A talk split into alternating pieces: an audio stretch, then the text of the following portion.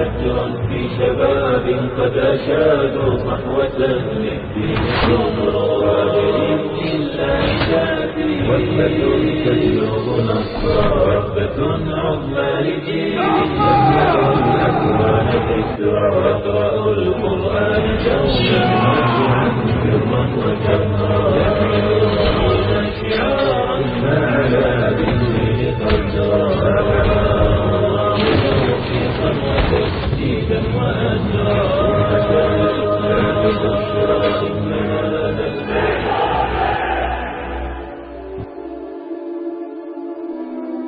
29 سلمان نے کہا، بہرحال، تمہیں سوچنے کے لیے کچھ وقت مل جائے گا۔ پھر اگر تمہارے خیالات میں کوئی تبدیلی آ جائے، تو یوسف تمہیں ساحل کے اس مقام کا پتہ دے سکے گا جس کے آس پاس میرا جہاز لنگر انداز ہوگا اور اس جہاز پر تمہارے لیے کافی جگہ ہوگی۔ وہ باتیں کرتے ہوئے استبل کے قریب پہنچ چکے تھے، جہاں نوکر گھوڑوں پر زینے کسنے میں مصروف تھے۔ ولید باہر کھڑا تھا، اس نے سلمان کی طرف دیکھتے ہوئے کہا، جناب، گھوڑے ابھی تیار ہو جائیں گے اور چند منٹ بعد رضاکار بھی یہاں پہنچ جائیں گے۔ ولید، سلمان نے کہا تم نے یہ نہیں پوچھا کہ میں فالتو گھوڑے کیوں لے جانا چاہتا ہوں؟ جناب، مجھے یہ پوچھنے کی ضرورت نہیں۔ مجھے معلوم ہے کہ آپ سعید اور اس کے ساتھیوں کے بغیر نہیں جائیں گے۔ لیکن یہ بات میری سمجھ میں نہیں آ سکی کہ جب ہماری بگھی یہاں موجود ہے تو آپ دوسری بگھی کیوں لے جانا چاہتے ہیں؟ تمہیں یہ بھی معلوم ہو جائے گا۔ اب تم جاؤ اور یوسف کے اسلحہ خانے سے دو ترکش کمانے، دو تمنچے اور کچھ بارود اٹھا لاؤ۔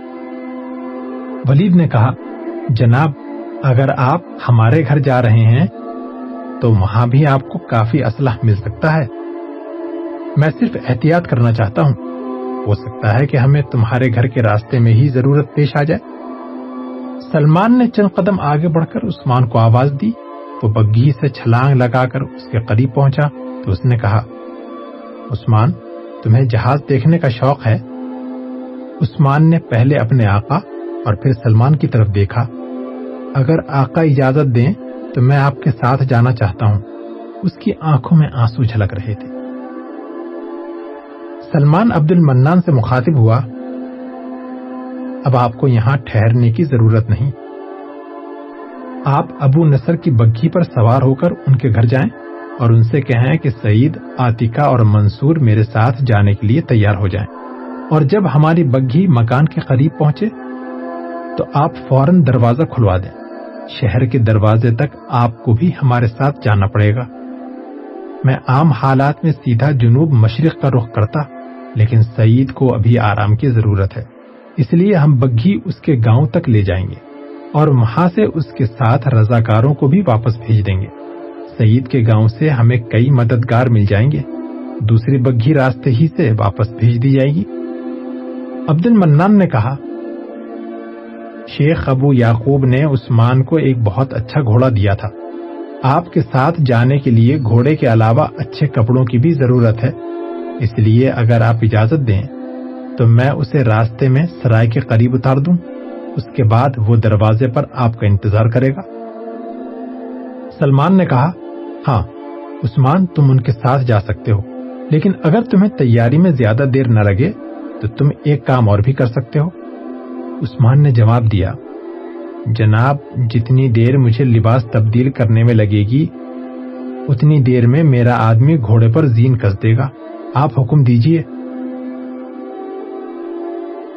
تم سیدھے ابو یعقوب کے پاس جاؤ اور انہیں یہ پیغام دے کر سڑک پر واپس پہنچ جاؤ کہ ہم تھوڑی دیر تک یہاں سے روانہ ہو جائیں گے۔ فی الحال ہمارا یہی ارادہ ہے کہ ہم بگھیوں کو سڑک سے تھوڑی دور لے جائیں اس لیے وہ چند سواروں کو روانہ کر دیں تاکہ اگر آگے کوئی خطرہ ہو تو ہمیں راستے میں خبردار کر دیں۔ یہ بھی ہو سکتا ہے کہ ہمیں سڑک چھوڑ کر ابو یعقوب کی بستی کا رخ کرنا پڑے۔ تم نے راستے میں ایک اجڑا ہوا مکان دیکھا ہوگا، جس کے قریب سڑک کا نشیب بارش کے پانی سے ایک نالا بن جاتا ہے۔ عثمان نے جواب دیا، جناب، آپ حکم دیں، میں آنکھیں بند کر کے وہاں پہنچ سکتا ہوں۔ سلمان نے کہا، جو رضاکار دروازے سے باہر جا چکے ہیں، ان سے کہو کہ وہ اس مکان کے پیچھے چھپ کر کھڑے رہیں۔ سلمان یہ کہہ کر عبد المنان سے مخاطب ہوا، اس کو شہر سے باہر نکلنے میں کوئی دقت تو نہیں ہوگی؟ نہیں جناب، آپ مطمئن رہیں، ہم وہاں پورا پورا انتظام کر کے آئے ہیں۔ آؤ عثمان، وہ بھاگ کر بگھی پر سوار ہو گئے۔ گرناتا کا کوتوال اپنے بستر پر لیٹا دن بھر کے واقعات کے متعلق سوچ رہا تھا۔ اچانک کسی نے دروازے پر دستک دی۔ کون؟ وہ غصے میں اٹھ کر بیٹھ گیا۔ نوکر دروازہ کھول کر اندر داخل ہوا اور اس نے آگے بڑھ کر ایک انگوٹھی پیش کرتے ہوئے کہا، جناب باہر کوئی آدمی آپ سے ملنا چاہتا ہے۔ اس نے نشانی کے طور پر یہ انگوٹھی بھیجی ہے۔ کوتوال نے شما کے قریب جا کر انگوٹھی دیکھنے کے بعد کہا، وہ باہر کھڑے ہیں۔ تم انہیں اندر کیوں نہیں لے آئے؟ جناب، اس وقت ہر پہرے دار آپ کی اجازت کے بغیر دروازہ کھولنے سے جھجکتا تھا اور اس کو بغلی سوراخ سے یہ انگوٹھی دینے والے نے بھی اپنا نام بتانے سے انکار کر دیا تھا۔ وہ یہ کہتا تھا کہ صرف یہ نشانی لے جاؤ، مجھے بہت جلدی ہے۔ اور میں ایک ضروری پیغام دیتے ہی روانہ ہو جاؤں گا۔ وہ گدھا اتبا کی آواز بھی نہیں پہچان سکا، کوتوال نے کہا۔ اور پھر جلدی سے جوتے پہنے اور ایک بھاری قبا کندھوں پر ڈالنے کے بعد کمرے سے باہر نکل گیا۔ تھوڑی دیر بعد پہرے دار اس کی ڈانٹ ڈپٹ سن کر باہر کا دروازہ کھول رہا تھا۔ کوتوال جلدی سے باہر نکلا، لیکن اتنی دیر میں ایک بگھی جو دروازے سے چند قدم دور سڑک کے کنارے کھڑی تھی، حرکت میں آ چکی تھی۔ ٹھہرو ٹھہرو، کوچوان بگھی روکو۔ وہ پوری رفتار سے پیچھے بھاگ رہا تھا۔ بگھی کوئی تیس قدم آگے جا کر رک گئی۔ بھاری بھرکم آدمی بری طرح ہانپتا ہوا قریب پہنچا اور اس بگھی کے اندر جھانکتے ہوئے کہنے لگا اتبا خدا کی قسم، مجھے تمہارا پیغام بہت دیر وہ اپنا فقرہ پورا نہ کر سکا۔ آنکھ جھپکنے میں اس کی گردن سلمان کے آہنی ہاتھوں کی گرفت میں تھی۔ ولید نے اس کا بازو پکڑ کر اندر کھینچ لیا اور بگھی دوبارہ روانہ ہو گئی۔ جمیل نے اپنا خنجر اس کے سینے پر رکھ کر آہستہ سے دبا دیا اور اس کی صحیح صحیح ہمت بھی جواب دے گئی۔ سلمان نے اس کی گردن سے اپنے ہاتھوں کی گرفت ذرا ڈھیلی کرتے ہوئے کہا، دیکھو، اگر تم نے شور مچانے کی کوشش کی تو آواز نکلنے سے پہلے تمہاری گردن مروڑ دی جائے گی۔ ہم خنجر یا تمنچا استعمال کر کے اس خوبصورت بگھی کو تمہارے خون سے غلیظ کرنا پسند نہیں کریں گے۔ کتوال نے کھانستے ہوئے بڑی مشکل سے کہا، مجھے معلوم ہے کہ آپ کی مرضی کے بغیر میری آواز حلق سے باہر نہیں آ سکتی، لیکن آپ کون ہیں اور کیا چاہتے ہیں؟ میں آپ کے ہر حکم کی تعمیل کروں گا۔ سلمان عقب سے بگھی کا پردہ اٹھا کر چند ثانیے سڑک کی طرف دیکھتا رہا۔ پھر کوتوال سے مخاطب ہوا، تم سمجھدار آدمی معلوم ہوتے ہو. میرا پہلا حکم یہ ہے کہ اگر پولیس کا کوئی آدمی اس بگھی کے قریب آنے کی کوشش کرے، تو تم اسے دور سے آواز دے کر روک دو. ضرورت کے وقت شاید تمہیں بگھی سے سر نکال کر بھی یہ کہنا پڑے گا کہ تم اپنے دوستوں کے ساتھ سفر کر رہے ہو. لیکن تمہاری آواز سن کر کسی کو یہ احساس نہیں ہونا چاہیے کہ تم خوف یا مجبوری کی حالت میں میرے حکم کی تعمیل کر رہے ہو۔ تمہاری غلطی کی سزا صرف تمہاری ذات تک محدود نہیں رہے گی، بلکہ تمہیں یہ بھی معلوم ہونا چاہیے کہ اس وقت ہمارے ساتھی تمہارے گھر کا محاصرہ کر چکے ہیں۔ اور اگر انہیں کسی وقت یہ اطلاع ملی کہ ہماری بگھی کا پیچھا کیا جا رہا ہے، تو وہ تمہارے گھر کے کسی فرد کو زندہ نہیں چھوڑیں گے۔ جناب، مجھ پر رحم کیجیے۔ میں وعدہ کرتا ہوں، مجھ سے کوئی غلطی نہیں ہوگی۔ سلمان نے اٹھ کر دروازے سے سر نکالتے ہوئے آواز دی کچوان بگھی کو آرام سے چلنے دو۔ پھر اس نے دوبارہ اپنی جگہ بیٹھتے ہوئے کہا، انشاءاللہ، ہم تمہیں کسی غلطی کا موقع نہیں دیں گے۔ اب تم اٹھو اور اطمینان سے میرے ساتھ بیٹھ جاؤ۔ جمیل، تم اس کے ہاتھ پاؤں جکڑ دو، لیکن اسے زیادہ تکلیف نہیں ہونی چاہیے۔ کوتوال نے کسی ہیل و حجت کے بغیر حکم کی تعمیل کی اور سلمان نے قدر توقف کے بعد تمنچا نکال کر اس کی کن پٹی پر رکھتے ہوئے کہا، اب میں تم سے ایک اور بات پوچھنا چاہتا ہوں۔ اگر تم نے ذرا سی بھی غلط بیانی سے کام لیا، تو مجھے تمہارے سر میں ایک سوراخ کرنے کے بعد صرف اس بات کا افسوس ہوگا کہ میرا قیمتی بارود ضائع ہوا ہے۔ جناب، اس نے کانپتی ہوئی آواز میں کہا میں آپ سے جھوٹ نہیں بولوں گا۔ سلمان نے پوچھا اتبا کہاں ہے؟ جناب، وہ ویگا میں ہوگا۔ تمہیں اس نے کیا پیغام بھیجا تھا؟ وہ سہ پہر کے وقت شہر سے باہر مجھ سے ملنا چاہتا تھا، لیکن اس کا پیغام مجھے چند گھنٹے بعد ملا۔ تمہیں یقین ہے کہ وہ شہر میں نہیں آیا؟ جناب، مجھے یقین ہے۔ اگر وہ یہاں آنے میں خطرہ محسوس نہ کرتا تو وہ مجھے ملاقات کے لیے باہر نہ بلاتا۔ لیکن اس کی نشانی ملنے پر تم نے جس بے قراری کا مظاہرہ کیا ہے، اس سے یہ ظاہر ہوتا ہے کہ تم اس کے منتظر تھے۔ جناب، میں نے یہ سمجھا تھا کہ اگر وہ خطرے سے بے پرواہ ہو کر یہاں آ گیا تو یقیناً کوئی اہم معاملہ ہوگا۔ تمہیں یہ معلوم نہیں تھا کہ وہ تم سے کیوں ملنا چاہتا ہے؟ جناب، اس نے اپنے خط میں صرف اتنا لکھا تھا کہ اس کے گھر میں کوئی غیر متوقع حادثہ پیش آ چکا ہے۔ بہت اچھا۔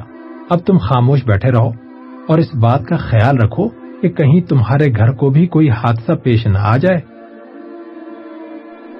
دس منٹ بعد طبیب ابو نصر کے مکان کی اعلی شان ڈیہڑی کا دروازہ کھلا، بگھی اندر داخل ہوئی اور نوکروں نے جلدی سے کواڑ بند کر دیے۔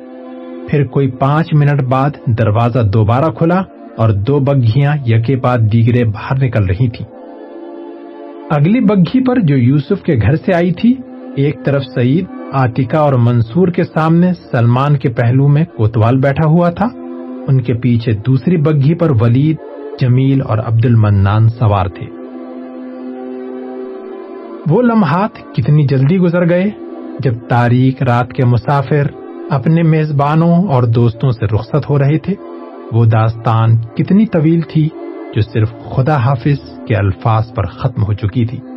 اور پھر وہ سکوت جب سلمان نے ایک پاؤں بگھی کے پائیدان پر رکھتے ہوئے بدریا پر آخری نظر ڈالی تھی، زندگی کے کتنے نغموں اور سپنوں کے کتنے جزیروں کو اپنے دامن میں سمیٹ چکا تھا۔ بدریا بدریا بدریا وہ تصور میں آوازیں دے رہا تھا۔ اسے تیز رفتار گھوڑوں کی ٹاپ اور پگھی کے پہلوؤں کی کھڑکھڑاہٹ میں بھی اس کی دبی دبی سسکیاں سنائی دے رہی تھی۔ پھر اسے یوں محسوس ہوا جیسے سعید اسے پکار رہا ہے، وہ چونکا اور خواب و خیال کی یہ دنیا اس کی نگاہوں سے اوجھل ہو گئی۔ بھائی جان، وہ کہہ رہا تھا، اگر شہر سے باہر سواری کے لیے گھوڑے موجود ہیں تو ہمیں بگھیاں واپس کر دینی چاہیے۔ میں بالکل ٹھیک ہو گیا ہوں اور آپ کے ساتھ گھوڑوں پر سفر کرتے ہوئے کوئی تکلیف نہیں ہوگی۔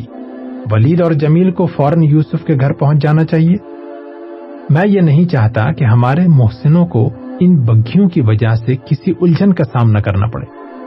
سلمان نے جواب دیا، میرا خیال تھا کہ جہاں تک سڑک جاتی ہے، تمہارے لیے بگھی پر سفر کرنا زیادہ آرام دہ ہوگا۔ لیکن اگر تم سواری کی تکلیف برداشت کر سکتے ہو تو ہم کئی الجھنوں سے بچ جائیں گے۔ بھائی جان، آج مجھے یہ بھی محسوس نہیں ہوتا کہ میں کبھی بیمار رہا ہوں۔ آج میں کچھ دیر گھر کے اندر تیر اندازی کی مشق بھی کر چکا ہوں اور مجھے یہ اطمینان محسوس ہوا ہے کہ میں بھاگتے ہوئے گھوڑے سے بھی تیر چلا سکتا ہوں۔ میں آپ کے لیے دو تمنچے اور کمانے بھی لے آیا ہوں۔ مجھے یہ اطمینان نہیں تھا کہ آپ عبید اللہ کے گھر سے میرا سامان بھی لے آئیں گے۔ سعید نے کہا، اور اس آدمی کے متعلق آپ نے کیا سوچا ہے؟ یہ آدمی اب اتنا جان گیا ہے کہ ہم اسے چھوڑنے کا خطرہ مول نہیں لے سکتے۔ ہم شہر سے باہر نکل کر کوئی فیصلہ کریں گے۔ کوتوال نے کہا، خدا کے لیے مجھ پر رحم کیجیے۔ خاموش! سلمان نے گرج کر کہا۔ تمہارے منہ سے رحم کا لفظ سن کر حامد بن زہرا کی روح کو تکلیف ہوگی۔ کوتوال نے سہمی ہوئی آواز میں کہا، جناب، حامد بن زہرا کے قاتلوں سے میرا کوئی تعلق نہیں. میں آپ کو ان سب کے نام بتا سکتا ہوں اور خدا کی قسم میں جھوٹ نہیں بول رہا. سلمان نے کہا، دنیا میں ہر برے آدمی کی زندگی میں ایک ایسا وقت بھی آتا ہے جب اسے جھوٹ کہنے میں کوئی فائدہ نظر نہیں آتا. لیکن تم میری توقع سے زیادہ بد باطن ہو. تم یحییٰ کو جانتے ہو؟ وہ تمہاری پولیس میں کام کرتا تھا۔ جی ہاں لیکن وہ لاپتا ہے۔ اگر اسے تمہارے سامنے پیش کر دیا جائے، تو تم اس کی آنکھوں میں آنکھیں ڈال کر یہ کہہ سکو گے کہ حامد بن زہرا کے قاتلوں کے ساتھ تمہارا کوئی تعلق نہیں۔ کوتوال کی نگاہوں کے سامنے پھر ایک بار موت کے اندھیرے چھا گئے۔ تھوڑی دیر بعد بگھی کی رفتار کم ہو گئی۔ سلمان نے باہر جھانک کر دیکھا دوسری بگھی دروازے کے سامنے کھڑی تھی۔ عبد المنان نیچے اتر کر اطمینان سے چند پہرے داروں کے درمیان کھڑا ایک افسر سے باتیں کر رہا تھا اور دو آدمی دروازہ کھول رہے تھے۔ چند ثانیے بعد عبد المنان بگھی پر بیٹھ گیا تو افسر بھاگتا ہوا سلمان کی بگھی کے قریب پہنچا اور اس نے کہا، جناب، آپ اطمینان سے جا سکتے ہیں۔ اب آپ کو دروازے کے آس پاس پولیس کا کوئی آدمی نظر نہیں آئے گا۔ ہماری طرح انہیں بھی یہ اطلاع مل چکی ہے کہ دو دن بعد نہ گرناتا کی سلطنت ہوگی، نہ اس کی سلطنت کی فوج اور پولیس ہوگی۔ آپ کے ساتھی سڑک پر انتظار کر رہے ہیں، لیکن آپ کو دشمن سے محتاط رہنا چاہیے۔ سلمان نے دروازے سے باہر سر نکالتے ہوئے اس سے مسافہ کیا اور پھر بگھی چل پڑی۔ بگھیاں سڑک کے نشیب میں رک گئیں اور رضاکار شکستہ مکان کی اونٹ سے نکل کر ان کے گرد جمع ہو گئے۔ سلمان نے کوتوال کو دھکا دے کر نیچے پھینک دیا اور خود بگھی سے باہر نکل آیا۔ اتنی دیر میں اگلی بگھی کے سوار بھی نیچے اتر چکے تھے۔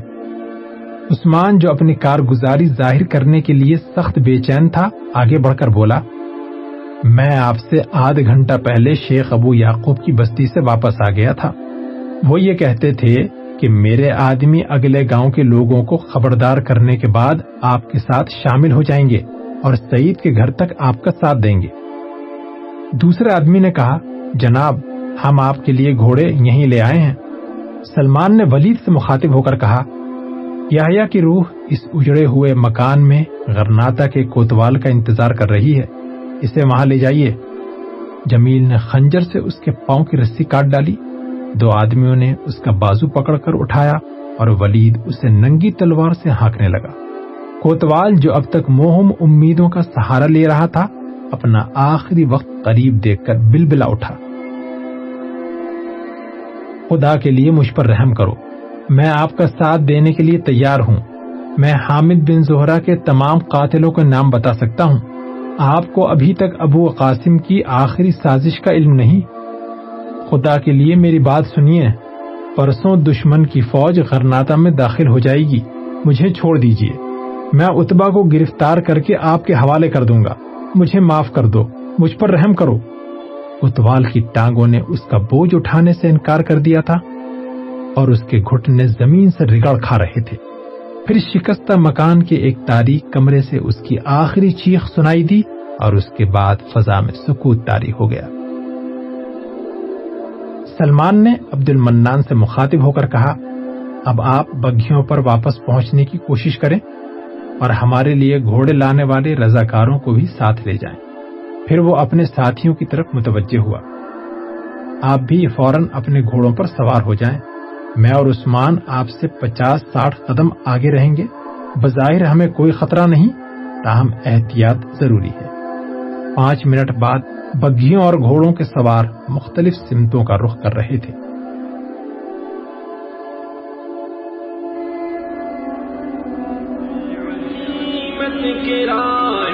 کہاں چل دیے؟ چھوڑی عظمت بھری داستان چل دیے۔ عظیمت کے